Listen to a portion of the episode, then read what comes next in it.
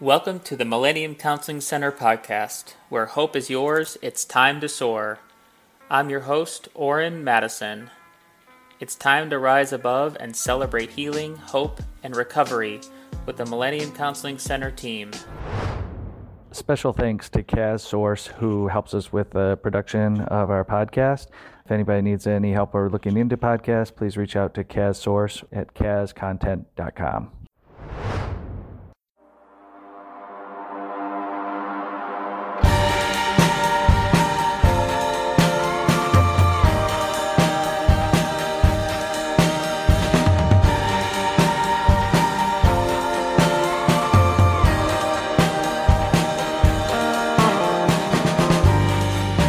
Thank you for tapping into some Untapped Keg, our podcast about sobriety, recovery, mental health, and everything in between.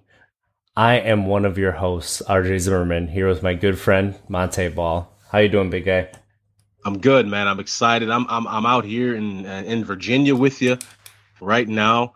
Uh, gonna spend some time with the family. I'm excited, but also I'm excited as well because we got ourselves a very special guest today. Someone who I've had the opportunity of speaking to a couple times. Um, and uh, an awesome guy with an amazing story and and and also an awesome business as well. And it's going to be just good, man. Um, so folks who are tuning in, we appreciate it. It's going to be going to be a really great show. RJ, how you doing, man? Uh, I'm good. I'm good. Yesterday I was a little tired. I, I think I caught a little bit of cold from my kids, but they're getting better. I got some sleep last night that was pretty decent, so I'm feeling good this morning. Got coffee. That's always a mm. plus. So uh, we are excited today to be joined by Derek Bylsma, Executive Director and owner of the Millennium Counseling Center in Chicago, Illinois. Uh, very excited to have you, sir. How are you doing today? I'm good. I'm good. I'm uh, uh, surviving here as we go into the winter in Chicago, but uh, right. Uh, really happy to be joining you guys. And uh, I've gotten a chance to get to know Montee a little bit better over the past several months and, uh, and really enjoyed his book and uh, just uh, love his story and what he's doing. And so anything that, uh, that he's got going on, I'm always happy to be a part of and look forward to a good conversation and continuing to try to get the word out there a little bit about uh, all these things that we we live in with uh, you know substance abuse and mental health and uh, people kind of facing tough times. So looking forward to it. Appreciate you having me. Absolutely, man. I think first off, thank you, thank you for your kind words. Thank you so much, man, for re- reading my book and and and soaking all of that in. Um, I truly, truly appreciate that. Got a question for you off the top, of, just off the top of my head right now. What's the temperature like right now in Chicago? uh, I think yesterday it was uh, it was a little bit over 40. It was a little nicer yesterday. We had sun, mm. and today though it's raining, and uh, so it's a, it's colder today. So I think we're probably you know mid 30s, maybe 40 if we're lucky. So it's, oh, yeah, we're man. heading into that heading into that time of year where it just uh, makes you appreciate summer. You're heading to that time of the year where it kind of flips, where the further you get from the lake, the colder it is. Instead of you know, yeah, yeah. the closer you get to the lake, the colder. So I grew up on Lake Michigan, so I know exactly what that's like. So. That's right. That's right. so, Derek, tell us a little bit about uh, your journey to uh, starting the Millennium Counseling Center? Sure. Yeah, I I like many uh, have you know kind of got uh, into this world based on some personal experiences, uh, either for my you know for my own or for family and and and folks like that. So I've noticed that a lot of people who kind of work in this space have some sort of personal connection to recovery or mental health. Uh, so I'll tell you the, the quick version of my story, and if you have any questions, but uh, I grew up in Ann Arbor, Michigan. Ultimately, ended up at Wisconsin um, playing soccer there. So I played soccer at Wisconsin.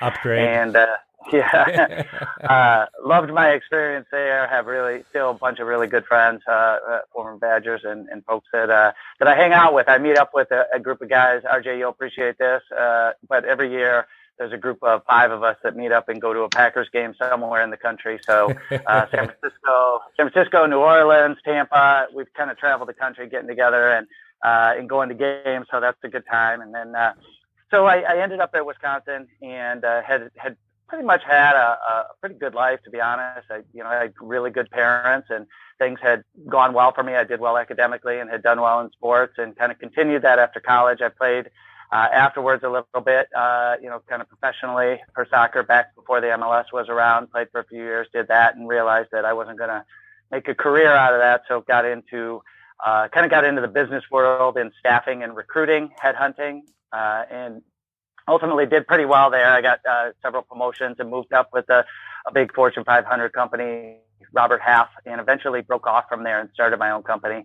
Uh, and did that a couple times. We started a couple couple different companies in my 29, 29, 30 ages, and ultimately got married to the woman I was dating at the time. And then, uh, you know, things started to. Uh, I had always been a partier. I had always been a guy who went out, but it had never really affected my life much. I think sports kind of kept me in in line, so it couldn't really get too out of hand. You know, I, I mean, still out of hand, but not uh, to the point where it, it was, you know, having any major consequences for me. And then in my early 30s, it uh, you know our business kind of went through some ups and downs, and uh, my marriage had went through some ups and downs, and I think uh, uh, ultimately, you know, I'm not sure that life had that much to do with it. I think ultimately, I just I just started uh, drinking more than I should have, and got to a point where I couldn't quit on my own. Uh, ended up going to treatment. I went to a treatment center out in California and came back and uh, and have been sober since. So I came back from treatment, and uh, that's 17 years ago when I got sober. Uh, and then uh, set, went back in. I had had I had a bunch of stuff to rebuild at that point. I went through a divorce. I was in really severe financial troubles uh, and didn't have many options. So I started a, another recruiting company, which did pretty well, and got out of debt. And then decided, in, as a second career, to go back and get my master's in my mid 30s, uh, and went back and got my master's in clinical mental health counseling. Uh, I actually started at Millennium as a uh, as an intern. So Millennium was uh, owned and founded by an amazing woman named Ann Foster, who has been in the community for lots of years, and she had started Millennium over 20 years ago, uh, or about 20 years ago. And then so 10, 12 years ago, I came in as a as an intern and kind of moved up. Uh, became a you know then got hired on after my internship, became a senior counselor I think four or five years ago, I took over as executive director. And then a couple years ago, myself and my partner, Orrin Madison, ended up buying Millennium uh, from Ann Foster, who went into retirement or semi-retirement. And, uh, and, and that kind of brings me to, to here. But, um, I'm very passionate about, uh, substance abuse, any type, any really any type of compulsive behaviors addiction. Uh, but in addition to that, something that I think, uh, we always need to pay attention to is mental health. I think sometimes people separate those two and they, uh, you know, they, they, they think you fall into one or two of the categories. And I think, I think most people, uh, you know, generally kind of bridge both, both sides of it, uh, you know, to varying degrees. And, uh, I'm very, very, very passionate about this. And it was one of the things that drew me to Montee. I had, uh, saw his book and actually sent him an email and said, Hey, listen, I'm a, I'm a former Badger, and I, I followed your career on the field, and uh, I'm really impressed that you came out and and you know put out the story that was really heartfelt and uh, and honest and and vulnerable and all the things that we need from people who who you know have been followed for a long time for people, and I think that. Uh, you know, I, I give you a lot of credit, Montee, because I think that it's people like you that can really help this world. Uh, because people, you know, people look at athletes very highly in this society as they should, hardworking, and it, it tells a lot about a person if you can be successful on the field. Um, but I think that, uh, you know, anytime we can have somebody advocating for this, and Montee, I know that's what you've made your, your mission now is to advocate for this and to, you know, make people aware. And, uh, so I'm, I'm pleased to be on here. I'm, I'm pleased to be connected to you guys. And, uh, you know, I think we're all on, on similar journeys. And if we can kind of band together and, and try to, uh, and it's working, right? It's working. People are, you know, you see AJ Brown comes out the other day, and yeah, you've got, uh, you know, you've got other folks who are just Cal- addressing it. Calvin and think, Ridley uh, and yep, you know, Calvin Ridley. It yeah. doesn't start there. Simone That's Biles. Right. Uh, I mean, yep. I mean, it's awesome, Derek. I, again, thank you. Uh, I mean, my goodness, man, it's it's very humbling. It, it truly, from the bottom of my heart, is so humbling. Um, hearing your words. Um, and and and uh, I just have a significant amount of gratitude for you, man. So thank you so much. But I want to dive a little bit into like the reason, you know, uh, for you, and we don't have to get too in depth uh, about all the mistakes and all that stuff. That's that's sort of irrelevant. Uh, we really want to showcase your resilience, like uh, of of being on the ground, being at your rock bottom, and you know what sparked that movement for you to go into treatment, to stay in treatment, right, uh-huh. and to come out of treatment and continue on this journey to where you are today. So we would love to hear if if you can please provide us with that a little bit more about uh, you know what motivated you, what was that motivation, what was your why in that sure. moment. Yeah, it's interesting. You know, you, you think back and you look at these things that were going on in your life and um, wonder, uh, you know, in, in, in working with folks who are struggling with the same things, you you know you've got terms like rock bottom and and things which are which are true right we kind of hit our bottom and uh, but the question always is is uh, you know why wasn't it enough when right? Mm, like you have these different things that happen and and and from now right i can look back and say how how did how was that not a, a eye opening thing? Right? Mm-hmm. and so uh, when i got when i got sober i was in the process of uh, my wife was leaving me.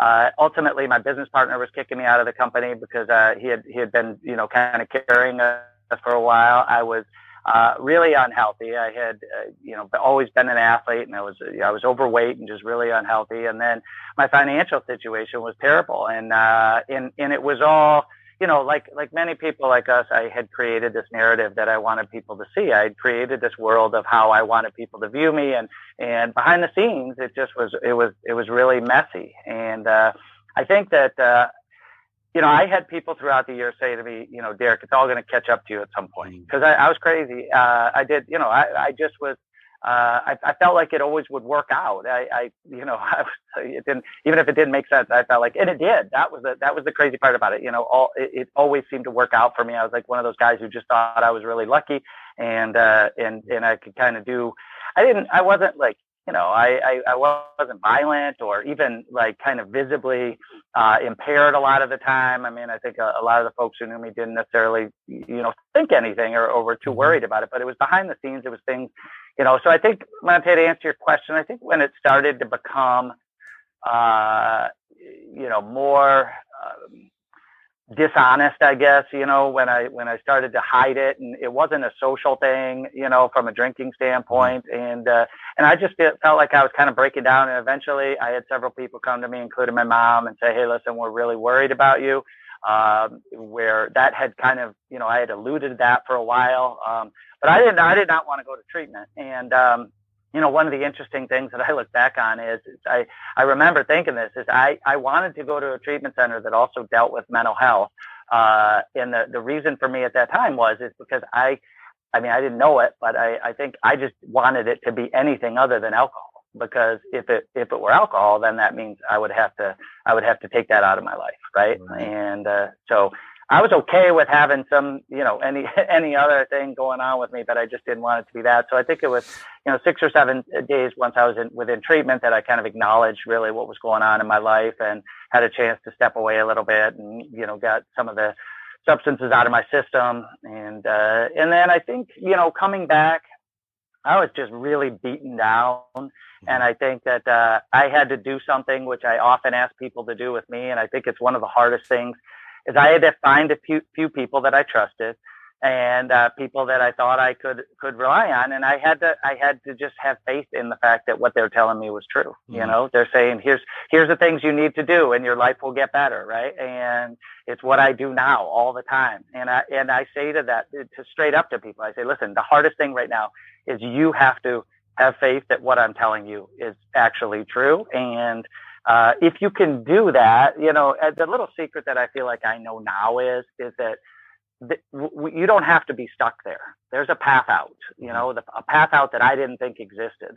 Uh, but ultimately, why I became, why I came into this field is is because I I saw how much better my own life had gotten in you know just a few short years, right? And and so I kind of felt like I had this little, uh, I guess to use the, the terms they use these days, like a cheat code for life, right? It was, it was that there's a process that you can go through. And if you follow that process, then your life will get significantly better and, and you can be happy and content. And it doesn't mean life is perfect and it doesn't mean that there's no problems, but it does mean that uh, a lot of this kind of uh, the issues that we're creating ourselves are no longer there. So I mm. think that that's uh, that's kind of what got me there. I think that what kept me there is I, I met a lot of really good people. I made friends with people in the recovery community. Uh, but the biggest thing is is I think that uh, the same thing that led, I believe, the same thing that led me to doing well in sports and school, and and also to uh, struggling with the with the substances is you know with recovery I was all in. I was just I was you know I I, I typically don't do something kind of halfway. Uh, if I'm going to do it, I'm going to be extreme about it. And uh, one of the traits that we know uh, kind of exists amongst us, and uh, and so I uh, I went all in on recovery, and uh, and and you know to the words that you kind of hit on Montee is, I, I had to get humble and uh, and kind of understand humility and and realize that things don't come free and it's not just lucky or unlucky that we kind of have to create that uh, create that luck. I mean, I, I still have some beliefs in kind of how things work out that way, but at the end of the day, we have the ability to affect a certain amount of things on this planet and and we have to figure out which ones those are and then we have to put a, a strong effort into to kind of creating the outcomes that we're looking for. But we also have to understand that we don't have all the answers and uh, sometimes we just have to have faith um, and mm-hmm. believe that uh, if we do the right things it'll work out. Yeah. Yeah absolutely. Yeah I'll, I'll let you i'll let you go rj on this. Mm-hmm. that, that, that was that was that was that was heavy. That Th- thank you for sharing your story with us. That's uh, it's not always easy to get uh, in front of uh, you know, people that you just met like me, or I mean, the people who may be watching this, and tell about yourself and your vulnerabilities. But um, one thing that we talk about here is finding like our new um, a new hobby or uh, some place to put your energy that you used to be able to put drinking. Was there anything new that you picked up uh, a lot as you were hitting recovery. And I mean, I know that you said you uh, started a recruiting business. So was it you put yourself into work a little bit? That's what I did at the start. Was I like put myself all into work and. Mm. Yeah, I mean, I think I, I think I started with the things I knew. I had gotten to a point where I really wasn't playing soccer anymore, and uh, I was also a guy who loved playing pickup basketball, and I wasn't doing mm-hmm. that anymore because you know I was spending all my time figuring out other ways to to to either be working or drinking or, or mm-hmm. problem solving the, the problems that I was creating. And I think that um, so yeah, I went back into a few things pretty heavy. I went back into sports again pretty heavy. I was in early recovery. I was playing soccer, uh, you know, five days a week again, and and mm-hmm. kind of got back in shape, which was really good mm-hmm. for me because it helped, uh, you know, the self esteem. I, I think one of the things that when people talk about the consequences of these things, you often hear that people talk about relationships and they talk about, you know, employment and they talk about health. But I think one of the biggest things that we need to continue to talk about and kind of really focus on is, is, you know, people who struggle with any of these things, whether it's mental health or substance abuse or any other type of compulsive behaviors, that I think maybe the most severe consequence of that is the breakdown of how we feel about ourselves. Uh, you know, we, we feel so bad about ourselves and yet we put it out to the world that everything's great. And uh and meanwhile and that's kind of sometimes when you see families and they're they're saying like oh well we need to apply more pressure on this person. If we do that then they'll you know they don't even know they're doing something wrong.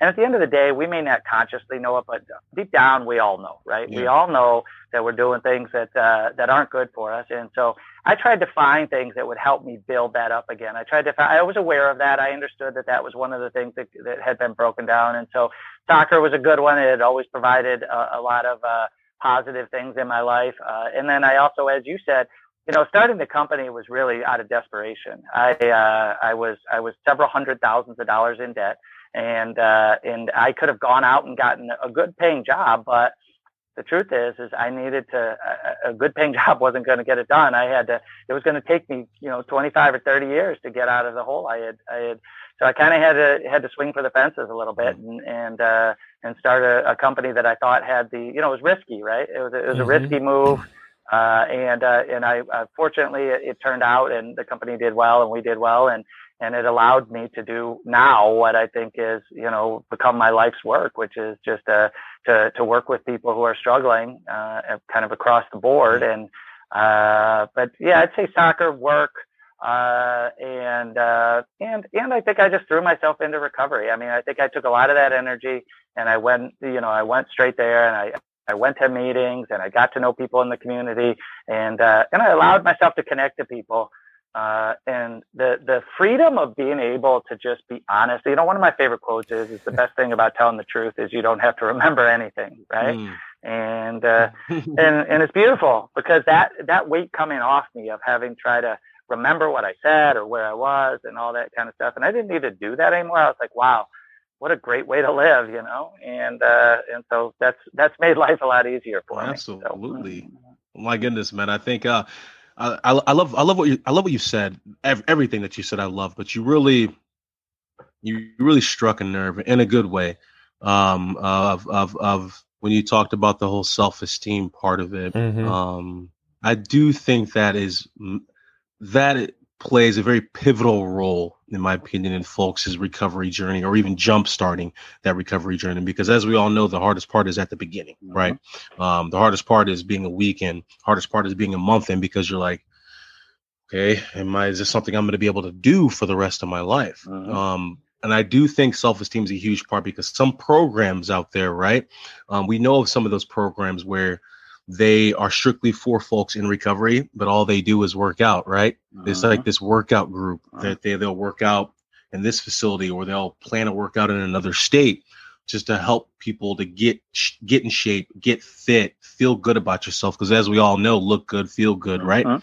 Um, I, I so I guess I'm I'm just I love what you stated right there because self esteem is huge. Um, and and just a big part of all this. So when we talk about millennium, Derek. Uh, I know that a lot of our conversations that we've had, uh, because we're both former athletes, we both understand sort of that um, athlete mentality um, when it comes to the pressures, when it comes to the pressures of performing on the field, the societal pressures, uh, maybe familial pressures that may come into play. Um, so, what are some of the things that you guys really, you know, specialize in there at Millennium, and, and how do you how do you work towards catering towards not uh, not catering, but how do you work towards really focusing, having a hyper focus on on athletes? Yeah, you know, we've got uh, Millennium was kind of built on the uh, on the I guess the areas of, of trauma and compulsive, you know, compulsive behavior disorders, and uh, you know, and, and some of that being on the process side, so eating, sex and love, you know, along those ends, and then and then also substance abuse. And I think that uh, when there, there's some, you know, what I always do in society is I look for missing, I look for holes where we're not filling that hole, right? I look for areas where, and not even, not so much from a business standpoint, but more from a, uh, you know, whatever I'm trying to accomplish. And there's certain things that are set up already that are going to be helpful for that. And, uh, uh, but I think there's always just some little missing pieces, right? There's some little areas that, that aren't handled that well. So one of the things we did is we started an intensive program, not specifically for athletes, but an intensive program that uh, really tries to help people who are coming out of treatment. It's uh, it's it's really individually based. Uh, we do a, a, lot of individual work versus group work, and you know, in the they're they're kind of typically in society called IOPs, intensive outpatient programs, and ours is uh, is one that's just you know kind of focused toward the individual and and well, what, with one-on-one counseling. Um, we also do a lot of trauma work. Most of our staff is EMDR trained, and uh, we do. So you, we're kind of known for the trauma. But then about five years ago, we started this division, Montee, that you're talking about.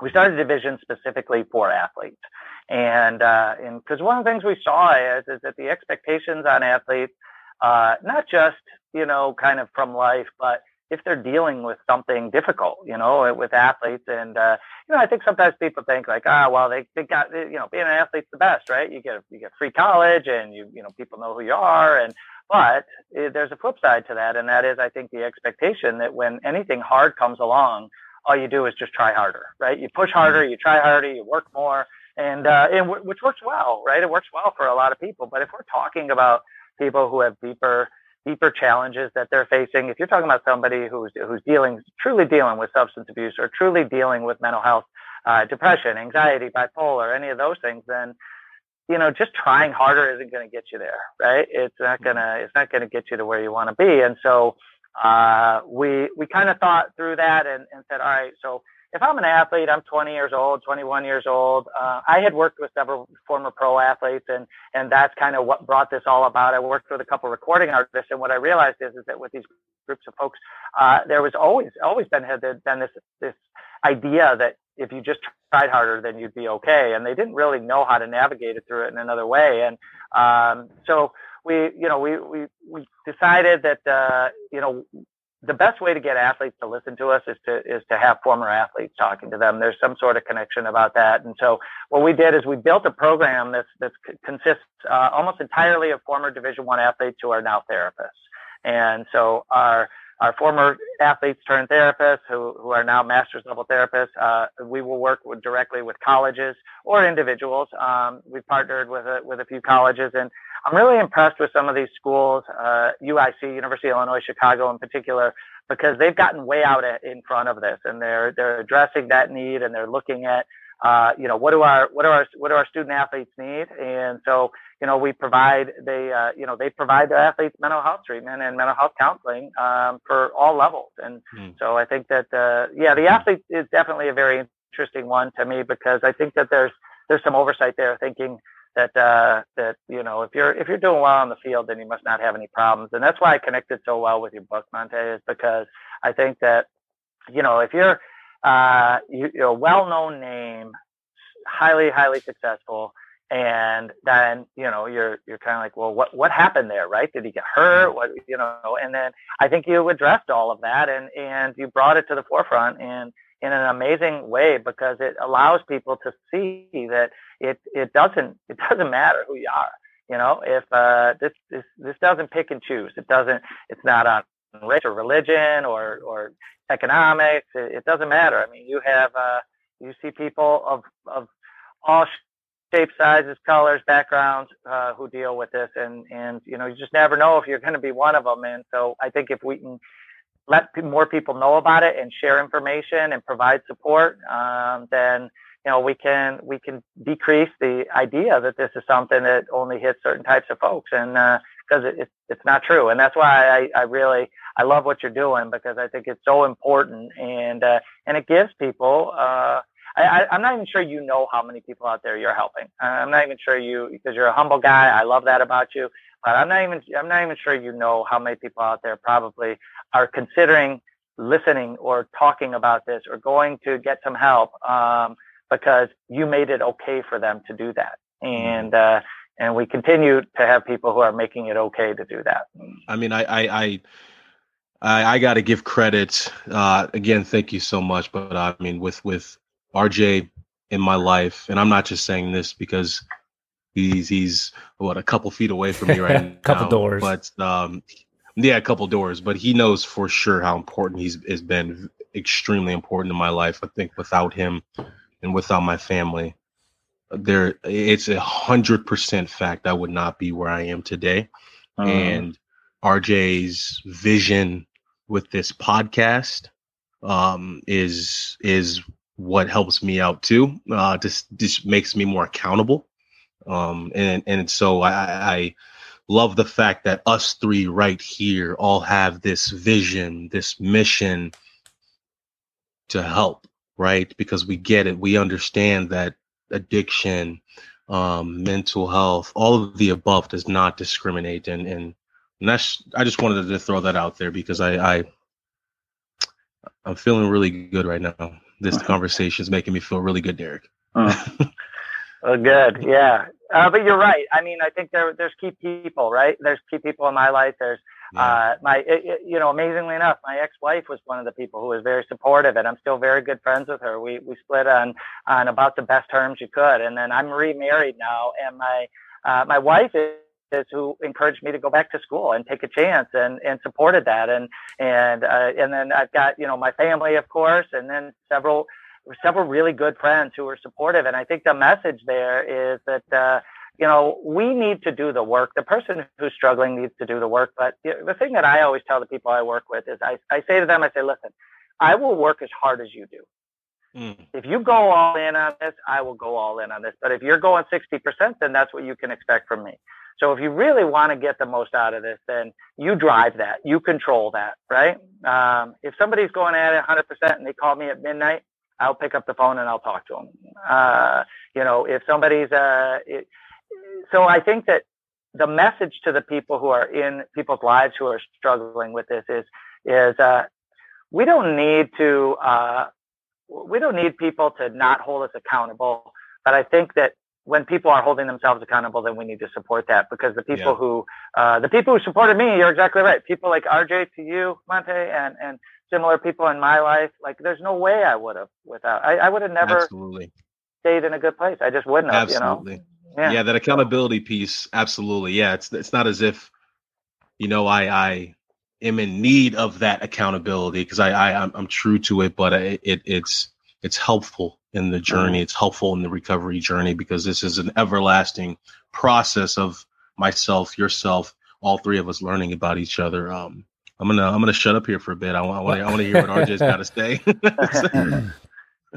well, you know, uh, so we have someone in chat who's uh, Jenny. She tunes in all the time. She's very. Uh, she's also a streamer who talks about like feeling words and in the mental health, and she's she's really awesome. Um, she was she has a question uh, about uh, do you guys include peer support in your um, offerings at all? Like, uh, I mean, I know you have former athletes that help the athletes, and that that in and of itself is great. Like you're in recovery, mm-hmm. that's a form of peer support, right? Being there, but uh, how how much do you think peer support really? Uh, I mean, honestly helps. I mean, Montee and I are talking about this, but like the amount of that's basically what we're providing is like peer support yeah. that letting other people know they're not alone and um hmm. i guess if you could just you know do do you offer uh some peer support services or those to do you leave those to other outside sources no, we definitely do. I mean, it's it's really important, and so we do it in a couple ways, uh, depending on the uh, specifically to the athlete side.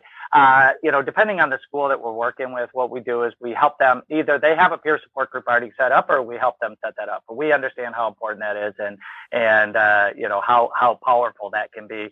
We also do uh, when we're working with schools, we also do like a weekly uh, basically drop-in group, which has uh, which which we don't really say much. Uh, this is all this is all the student athletes who are there together, and uh, so it's uh, and and that's a form of, of a way that we have that we provide the structure and gives them kind of the floor to do that, and then you generally we can find different people who are willing to step up and kind of be leaders in that space. And there's a lot of really sharp young people these days who understand this and who are willing to try to help. So it's a great question and super important. Mm-hmm. And, uh, you know, I mean, it's the same, if you think about it, right? It's the same reason why support groups like 12 step and things like that work, right? That's yeah. what it's all about. It's all about finding others who are, who are facing the same thing. So yeah, it looks a little bit different depending on the group that we're working with, but it's always a piece of it. It's always a part of it. And, uh, yeah, I'm, I'm I can tell Jenny knows what she's talking about because it is super important and a great yeah. question to ask about. So,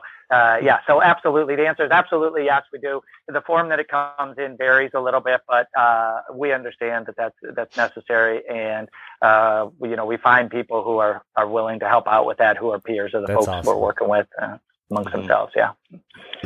So, mm-hmm. uh, one thing that I love that you talked about at the beginning was the connection, and you knew it then and i think we're you know we're learning more about it every year but the connection between mental health and like our our compulsive behaviors or substance dependency abuse and all this and what we where we put that. Have you noticed like kind of how we're noticing that honestly nothing about the human psyche is black and white right? It's a, it's a mm. spectrum. And when we talk about gender genders we're now realizing gender is a spectrum you don't just have man and woman, male and female. They're just these roles that we archaically put on people. Have you noticed, like with, uh, you know, a lot of people's uh, recovery or sobriety, that there there really is that spectrum that exists. That, um, and then you know, you find yourself on there, and how how much of it's mental health, and then the environment you're in, and stuff like that. Hmm. Absolutely, yeah, and it's well, what I'll talk about just kind of the substance abuse piece for a quick second. But mm-hmm. yeah, I mean, I, I think you're exactly right. I think everything's on a spectrum. And I think that one of the ways that people stay unhealthy is they find other people on the spectrum who are farther down the, the line and they say, well, that's that's what that looks like. That that you know, here's what an alcoholic looks like. It looks like that person, and I don't do those things, so I must be okay, right? right? Yeah. And so, and you're exactly right. It's not black and white. And uh, and and the the question is not whether you're like that person. The question is whether you know is your life being affected negatively, and are you having consequences? You know, kind of amongst the things that we talked about when I'm working with somebody in substance abuse, I spend very little time on the frequency and amount they are using. Uh, I spend much more time on, on the effect that it's having on their life. You know, I had a, a friend of mine, not a client that I worked with, but a friend of mine drank, drank twice in a year and, uh, and, and cheated on his wife and lost his marriage, uh, got in a car accident and, uh, got in legal trouble and called his boss and, uh, you know, FU'd him all over the place and lost his job. So two times drinking, lost his wife, got in legal trouble, Jeez. lost his job. And but the point was, well, I'm not I'm not an alcoholic. I don't drink twice a year, right? And I'm like, yeah, but those two times have created, you know, this much havoc in your life. And so I think that uh yeah, it's the spectrum of that. I, I think that in this industry or this uh this field that I'm in, I guess not industry, but uh, it's I kind of had when I first got involved in this more, it seemed like there was kind of two different schools of thought. There was one school that this is a genetic thing and uh, you either have it or you don't and it's just a, a matter of time. And then there's a whole other piece that's like everything's trauma right? It's all based on things that have happened in your life uh, whether it's from mental health or whether it's from abuse or whether it's from a divorce or whatever. And uh, and i think that uh, quite honestly I, I think it can be either of those and i also think it can be both. I think that we're, we're we don't all have the same path. And mm-hmm. you know i know when people were talking to me early on about trauma I look back on my life and I'm like, I can't, you know, my life had been great, right? Yeah. Like I didn't have, I didn't have something I could point to to say this is why I ended up the where that I did. And so I think that yeah, those lines are blurred for sure. And uh, you know, I think that the the the, the more we move towards that understanding that uh, that these things aren't isolated and and just one thing. It's kind of like this. You have somebody who's an alcoholic and they say, "All right, well, I'm, I'll stop drinking alcohol."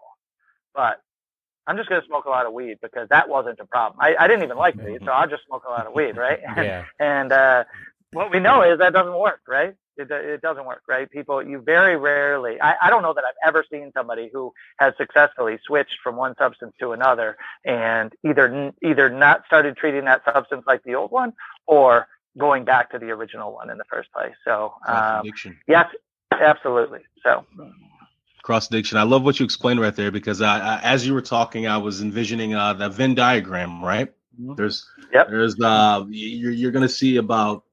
I'm not gonna throw out a percentage because I obviously don't know, but a lot of folks are gonna be there right there in the middle, right? If we talk uh-huh. about you know mental health, addiction, or whether it's nature versus nurture, um, we predispose predisposition. Excuse me. Um, what have you been exposed to in your past?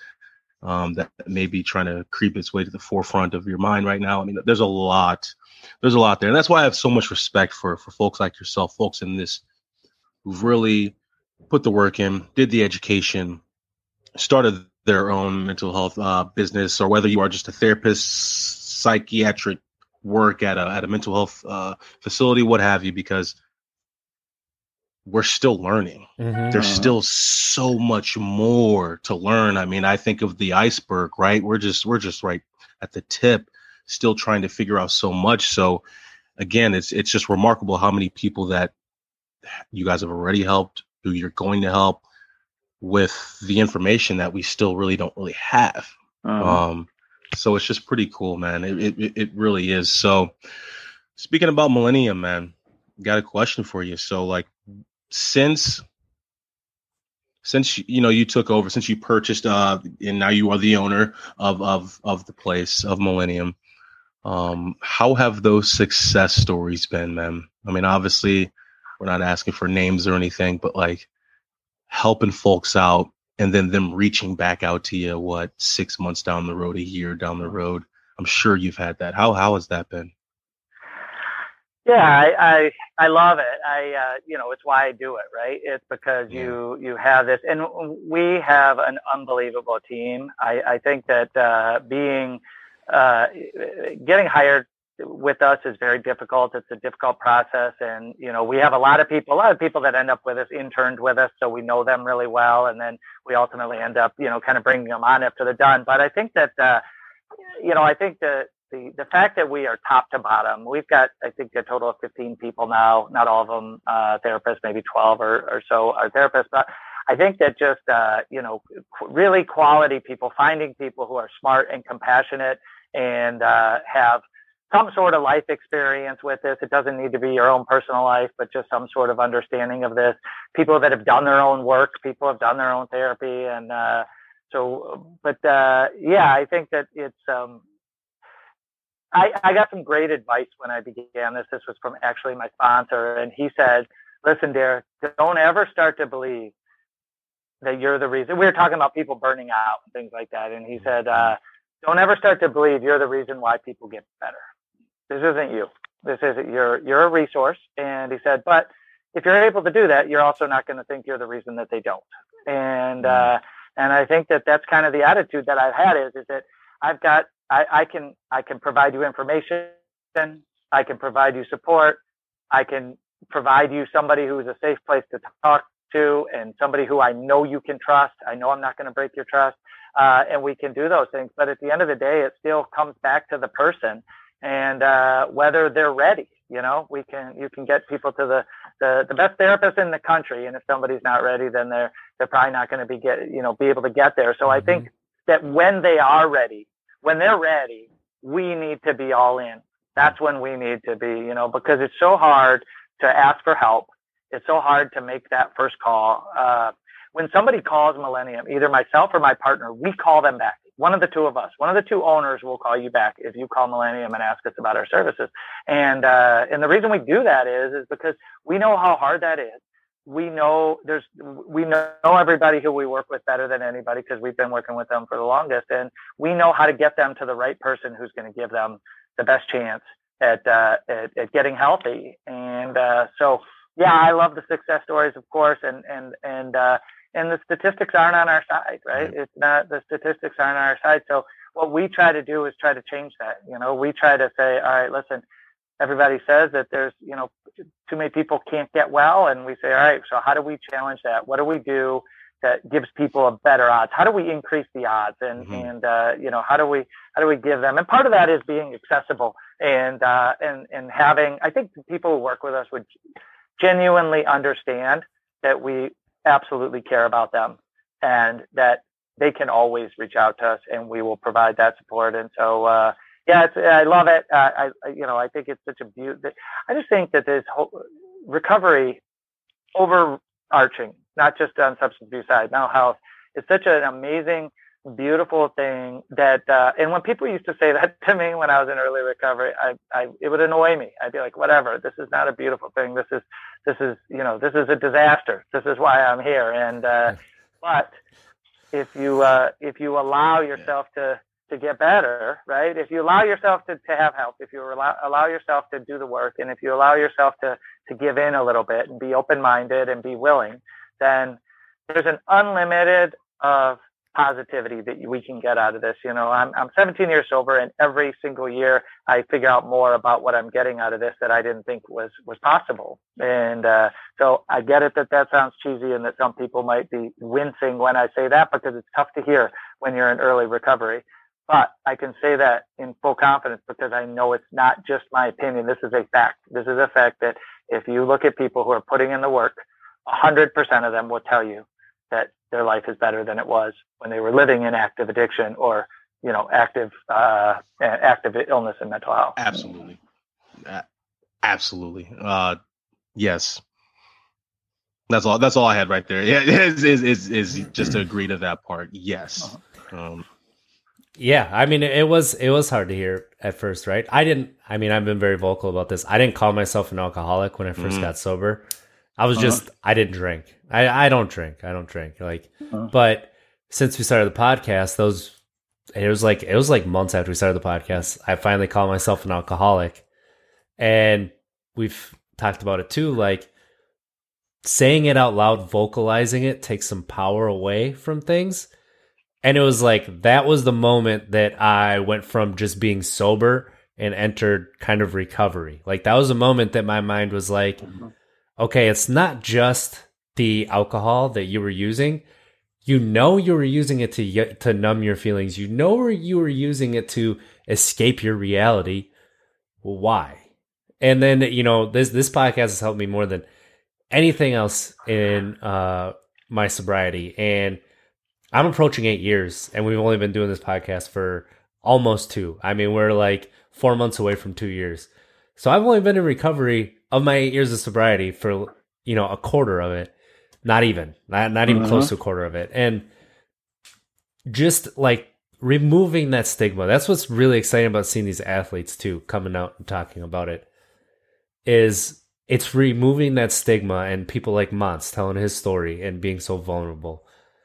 And like you said, giving people permission to vocalize it about themselves yeah. and use it and knowing that you're not alone and we've talked about that too. It really you're you're absolutely right, and it, like even up until uh, a year and a half ago, I still wouldn't have. I would have cringed hearing that because huh. I wouldn't have understood, and it, it it's just yeah. That's there's so much power in the words, in your words, and what you yeah. said.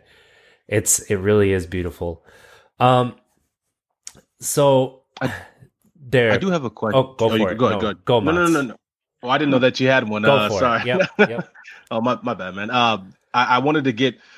Um, uh, so we received some. We we received a good amount of messages. Um, to our unkept Untapped Keg pages, uh, our personal pages as well, and and the one that I receive a lot, Derek, and I'd love to hear your thoughts on this, like your own personal experiences with this. Um, when you were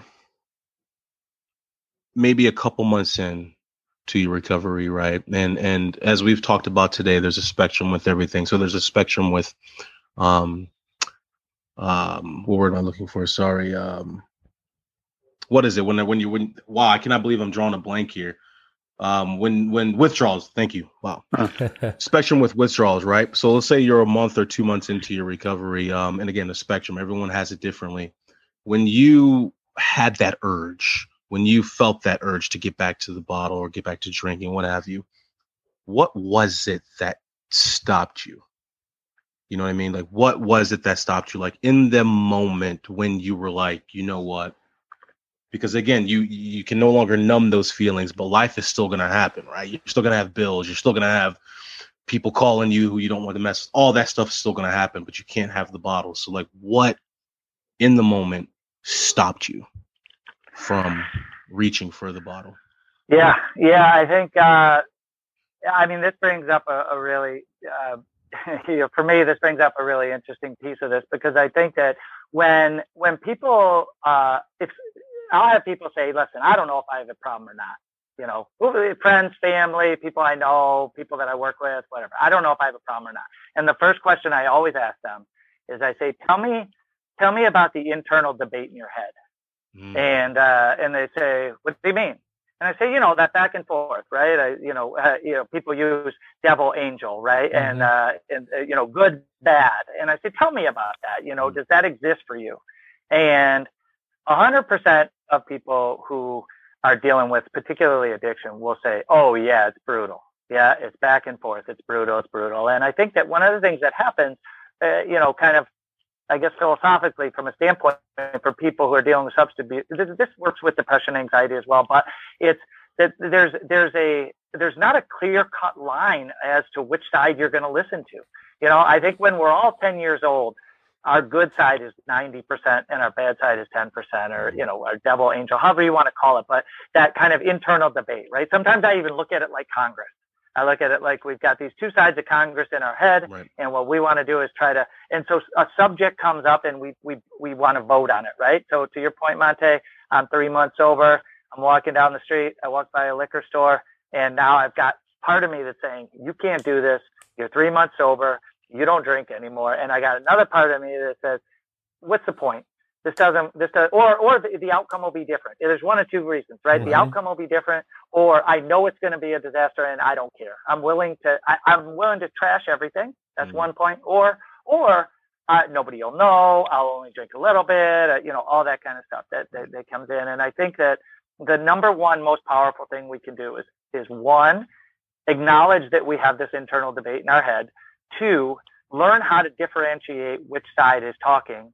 And three never listen to the bad side. And and and that sounds simple, but part of that is understanding that this exists. And then to to make sure that happens, you connect with you bring in a third voice, right? You bring in a third voice. So I've got one side saying I should go drink right now. I got another side that says I need to stay sober. And so what do I do?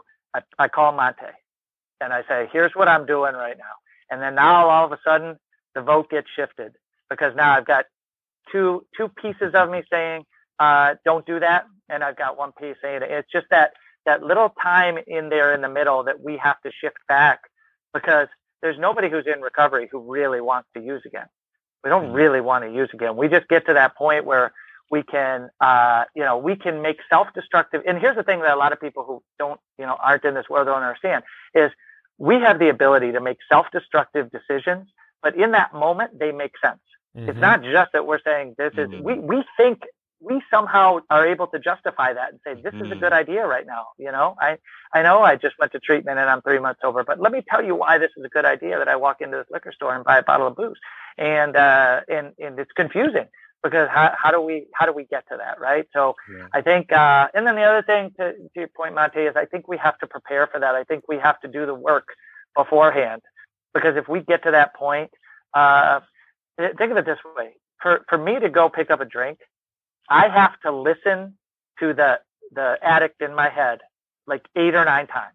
I have to lie to my wife about where I'm going. I mm-hmm. have to, you know, I have to walk down the liquor aisle. I have to bring it up to the counter. I have to, you know, I have to do, I have to make so many decisions that are, are not with the core of who I'm trying to be now.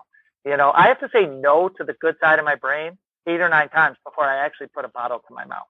And so, but it gets exponentially harder as you go down the line, right? If I mm. start with, my wife says, "I'm uh, where are you going right now?" And I say, "Well, I'd like to go to the store and buy some booze." And she'd be like, "No, we're not doing that." And then guess what? I'm not going to drink. Yeah. But if I, as I go down that line, but the expectation that we're going to be sitting there with a bottle in front of us and that somehow we're going to muster up enough willpower to not drink at that point is, uh, it, it, it can be done, but I don't recommend it we have to say no before then. We have to bring in another voice and we have to do the work. We have to be proactive, knowing this is going to happen.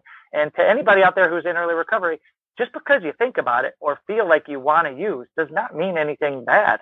That's normal. It's normal to want to do that. The thing we have to do is just do everything. You know, the thing I always tell people is protect, protect your sobriety. Protect it. You have to protect it with everything that you have. If, if you have to put yourself in a situation where you you know have to hang out with somebody that you don't even like, but it's going to keep you sober, then you do that. So we have to go to any length to protect that and make sure we're doing that. So I think it's it's being uh, you know it's kind of getting out in front of it. It's having resources of people to uh, to call. So it's it's being proactive. It's having resources, people to reach out to if we get in trouble. And then the last thing is understanding how our own inner inner thought process works and being aware of how that uh, you know how that kind of plays out and what do we need to do to make sure we end up on the right side of things. Mm-hmm. so one we jenny asked another question that's really good. Um, how do you refer to uh, relapses? Because one thing that we've talked about and we still sometimes talk about is you still have those days before where you were sober. You still have all those victories. So let's how do you refer to a relapse with uh, people that you're working with? Yeah, this is an area that I think uh, I think sometimes we get this backwards a little bit. I think that uh, we have uh, we kind of talk through things like that. You know, uh, that using again is is you know it's not the best option, but it's always an option, right? It's always mm-hmm. an option for us. And then and then if we do that, then we're super hard on ourselves and we beat ourselves up and there's a bunch of shame and guilt and regret and and and we kind of pound ourselves like we do with things. I I feel like we need to flip that. And what I mean by that is is I think that right now, as three of us sit here of people who are in sobriety, we have to know that there's this is not an option for us. This is not mm-hmm. negotiable. This is not something that I can do it if this happens. Our, our, our thought process has to be this is not this is not an option, right? Mm-hmm. we cannot do this. It, this it's uh, it, it's just not on the table. Now, let's say whatever happens, you end up there, you go and you use. That's when we have to be kind and loving to ourselves and and and give ourselves a, a support and uh, because shame and guilt lead us back to using again. If you wake up one day and you used the day before and you're beating this, you know, beating yourself up and feeling terrible about it, then the likelihood that you're going to go use again is is through the roof, right? Um, so I'll tell you an analogy that I love, and this is how I look at it. Uh, this is not mine. I'm not taking credit for it, but I do like it. Is that uh, you know recovery is like riding a bike from New York to California. And if you're riding the bike and you fall off in Chicago, then you don't have to go back to New York and start mm. your journey again. Um, but if you ever want to get to California, you can't also just lay on the ground and you can't start pedaling back towards New York. What you have to do is you have to get back on the bike and you have to continue on your journey. And uh, I think that I don't think relapse has to be a part of everybody's process. I do know that it is a part of many people's process, uh, but I think we just have to understand that. Uh, to your point, RJ, we don't lose all that. We don't lose everything that we learned, and and and this idea that you start over again, uh, I think is is harmful to us uh, because I think it, it it makes it too easy. If you're if you're a year sober and you use, and then the next day you wake up and you say, "Well, I'm back to day one again," then the thought process is going to be, well, okay, well, I can start day one again tomorrow. Then I'll just drink today, and then I'll quit tomorrow, and then I'll quit tomorrow, and then I'll quit tomorrow. And so I think we have to understand we are part of the way through the process, whether you use or not. Uh, the other thing I'll say about relapse that I think is really important is, and I mentioned this earlier, if you relapse, it's it's it's. I mean, this is simplifying it, but it's really for one of two reasons. It's either a you think the outcome is going to be different. You think somehow this is not going to turn out the way that it's turned out in the past. There's going to be either no one will know or I'll drink less or it's not going to be a problem anymore. So anyway, it's all first step stuff, right? It's, mm-hmm. it's, I think that the outcome will be different. That's one part. And that's about 90% of the people relapse fall into that category.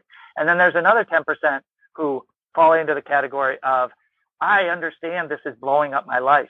I know that this is going to ruin my life if I if I do this again. But guess what? I don't care. I, I'm, I'm done. I'm, I'm giving up, right? Mm-hmm. And there's an antidote for both of those. And the antidote for the first side is exactly what people do in first step work. Uh, and, and also, you know, Smart Recovery has a great program for this as well. It's, it's, you know, I think all the support programs kind of address this is, is that we have to be, learn how to be honest with ourselves about how this is going to turn out. Yeah. Because if we could use or drink normally, we would have been doing that a lot. We wouldn't be here. We wouldn't yeah. be in this position if we had the ability to do that, right? right? Um, and then the, the antidote for the other side is gratitude.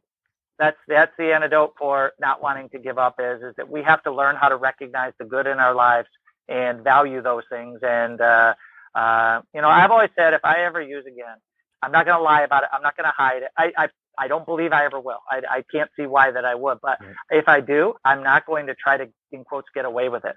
I would go and I would I would step away from my marriage and I would leave my job and I would tell my friends, listen, guys, it was a you know I appreciate you, but you know I'm going back. I, I, like I said, I have never found a reason to do that, but the reason that I don't is because I realize all the gifts that I get from not doing that. So um, not sure if that totally answers the question, but that's what I would say about it. Uh, that most that most definitely answers the question. I love love that analogy. Uh, we're most definitely going to be using that bad boy. Really like that, and I also think the another very important part of all of that was important, but the part that right there at the end, you just stating you don't see yourself relapsing, but essentially what you're saying is, but you know if that did happen, you would just be honest with those mm-hmm. who are closest to you, those who you love and trust. And I think that's a huge, huge piece right there. Uh, um, because I feel exactly the same way. I don't see myself. I really don't see myself at all. No reason for me to go back to the bottle, but I, I know, I know that I got people like RJ, my parents, both of my sisters, who I could tell them uh-huh. if I did, and they would, and I know that they wouldn't be upset with me or angry with me at all. And I, and, and I truly hope, obviously everybody out there doesn't have that, but creating that, creating that community is important. Very, very important for your journey. There's no easier place to make friends than the recovery community. Uh, it's so true. It's so true. Because everybody wants more friends. We all want more friends in the recovery community, right? We've we've blown so many things up that we're like new friends, fantastic. So right, Come on, come on, bring it on. so many so, bridges have been burned. It's like right. that's right. it's like wait, there's a new bridge. I can, yes, I can use exactly. that. yeah. So true. exactly. Um, so Derek, thank you for answering that, getting like extremely serious with us. Um, I I have a question about your athletic uh, program that you're putting together for uh, you know therapy and helping out athletes.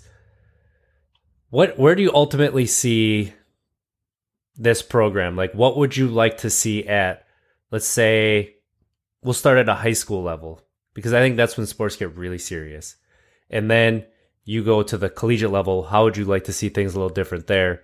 And then the professional level, what do you think teams don't take into account?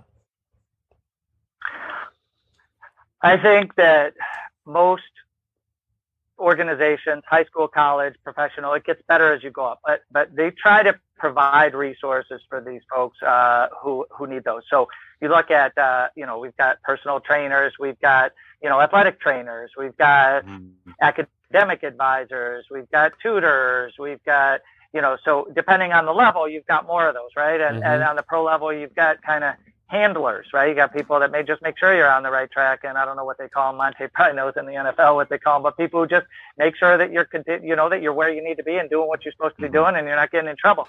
And uh, you know, I think that I think we need to include mental health as as just as you know as just as serious of a thing. I mean, my I will tell you that that I, I don't know the statistics on this, but I, I'm almost 100% sure I'm right that there are more mental health issues in college athletes than there are injuries, meaning that oh, yeah. the, the, the need for mental health support is at least as great, if not greater, than the the athletic trainers and the health and strength and conditioning coaches and, and those types of things. And I don't say that to say that those aren't important. They are important. You need to have all those people. You need to have that whole process. But what I would like to see is that these organizations take the mental health as serious as they do these other things. And and like I mm. said, I mentioned UIC earlier. Uh, UIC has done an amazing job. They got out in front of us. You know, they they started talking about this several years ago, even before the pandemic.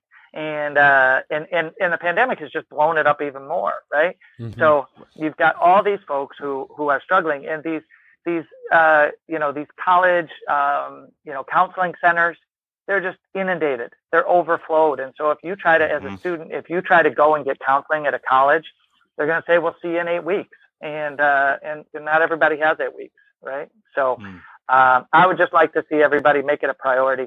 I think we can do that. What we know how to do is we can come in and help organizations address their mental health and do it in a way that's cost effective and also uh, really, really helpful. And we've seen that with the organizations. We work with them called soccer teams as well.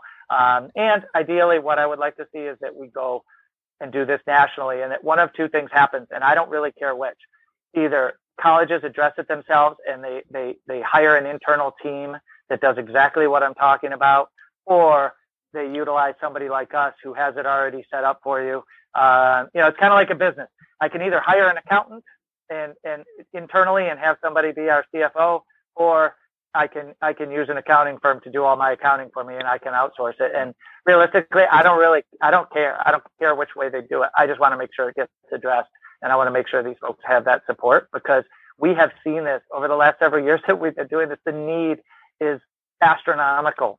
It's astronomical, and the beautiful thing is with these young people, they don't have the same stigma we did.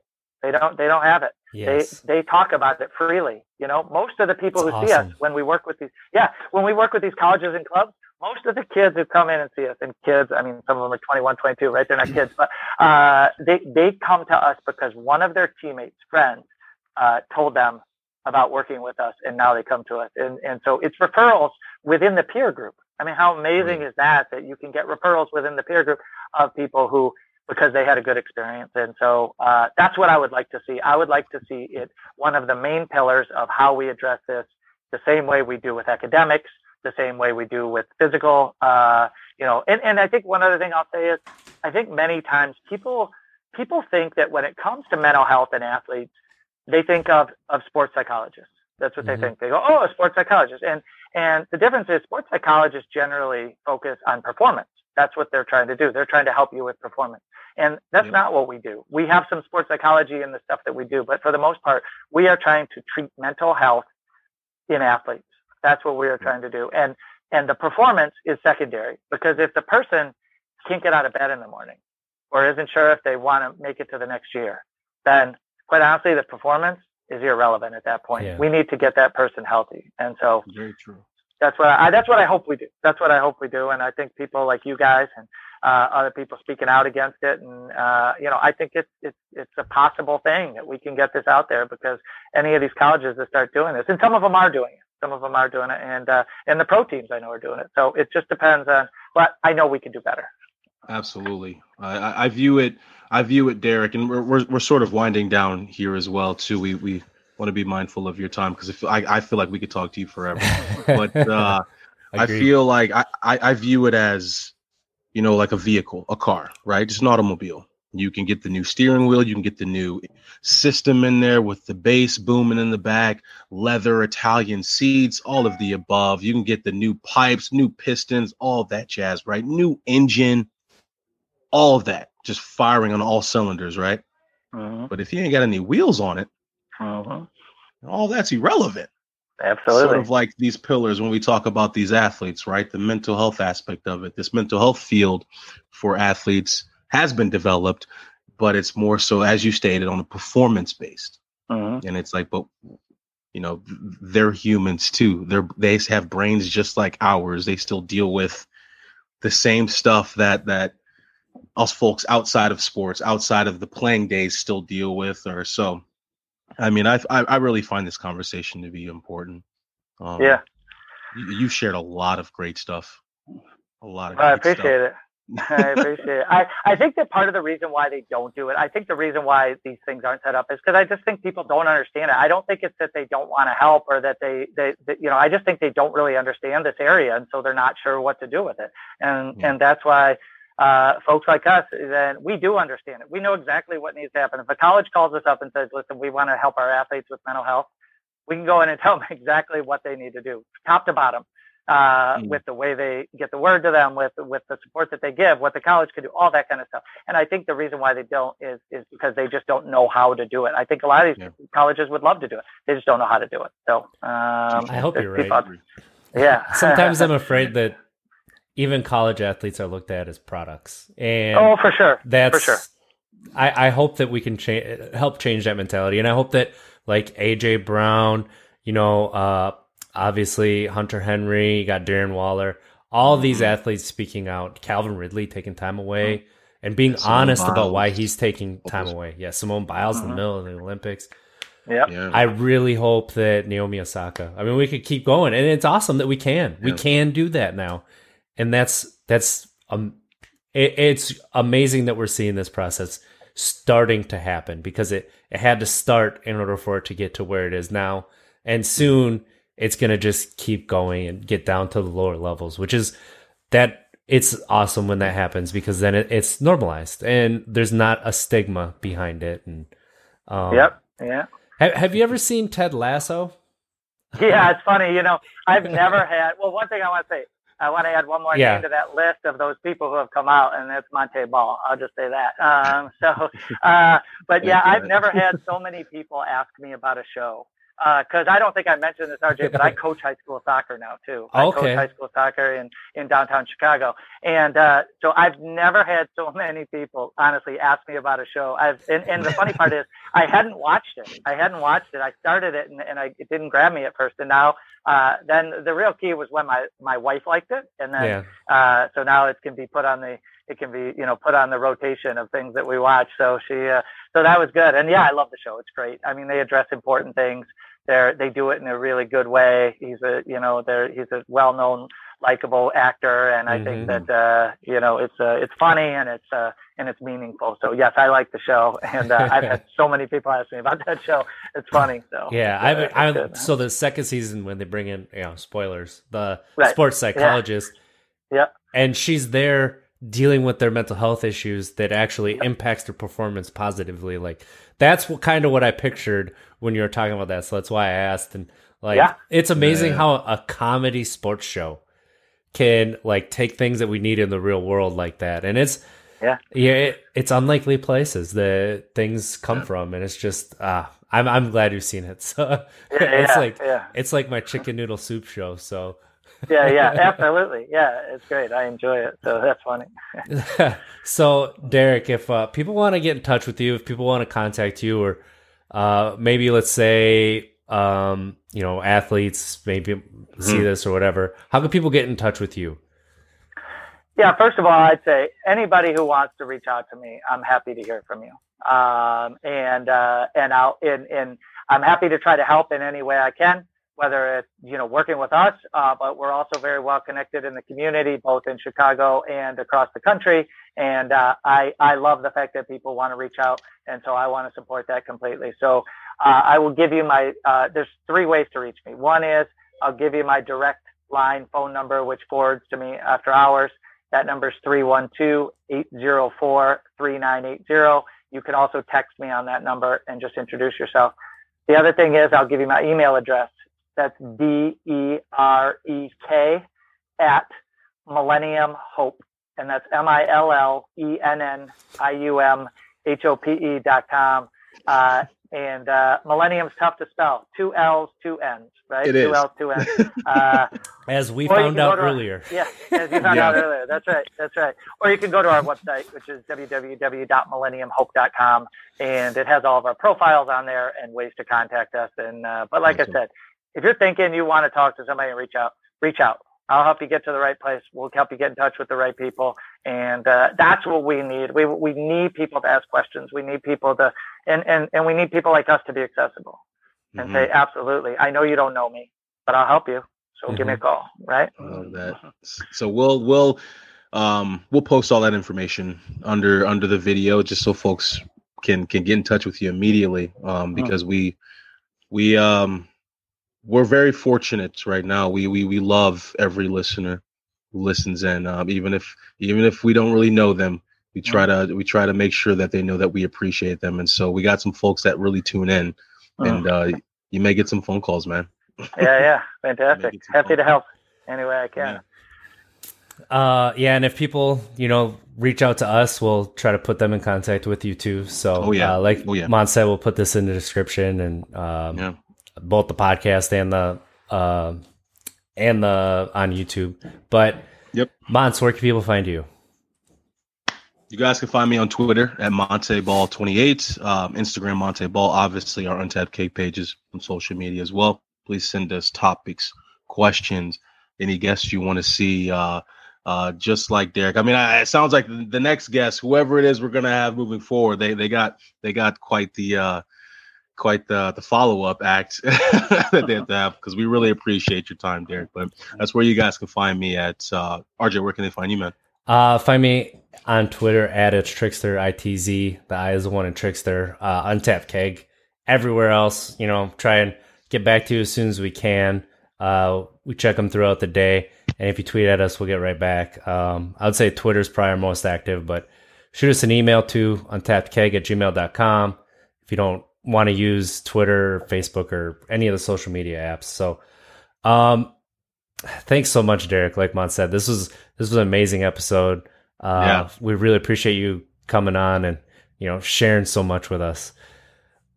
Absolutely, so, yeah thanks for having me on. You guys are doing great things. I love what Thank you're you. doing. Uh, I think that uh, uh, I'm glad you've got people out there hearing you. And uh, yeah, and you know, our hope is is that we uh, that we're going to go and and you know we're in we're just in Chicago right now. Our hope is we're going to go to different parts of the country uh, and both on the athlete side as well as the you know our intensive program. And so if you're in a different market, keep an eye out for us. Uh, and, uh, you know, and, and, we're, if you have any questions on how to do that, if there's anybody out there that has questions, just ask us and, and we'll answer. It's one of the best things I love about this field is that people, for the most part, just about everybody really just wants to help people. It's, mm-hmm. it's, it's different, yeah. you know, it's different. I mean, everybody wants to help you get to the right person. And so I love that about it. So, but I appreciate you guys having me on. You guys are both awesome Thank and, uh, feel lucky to know you. All right. Well, let's, try to be better tomorrow than we were today because if we didn't make it, we tried. Everybody have a good week. Thank you. Thank you.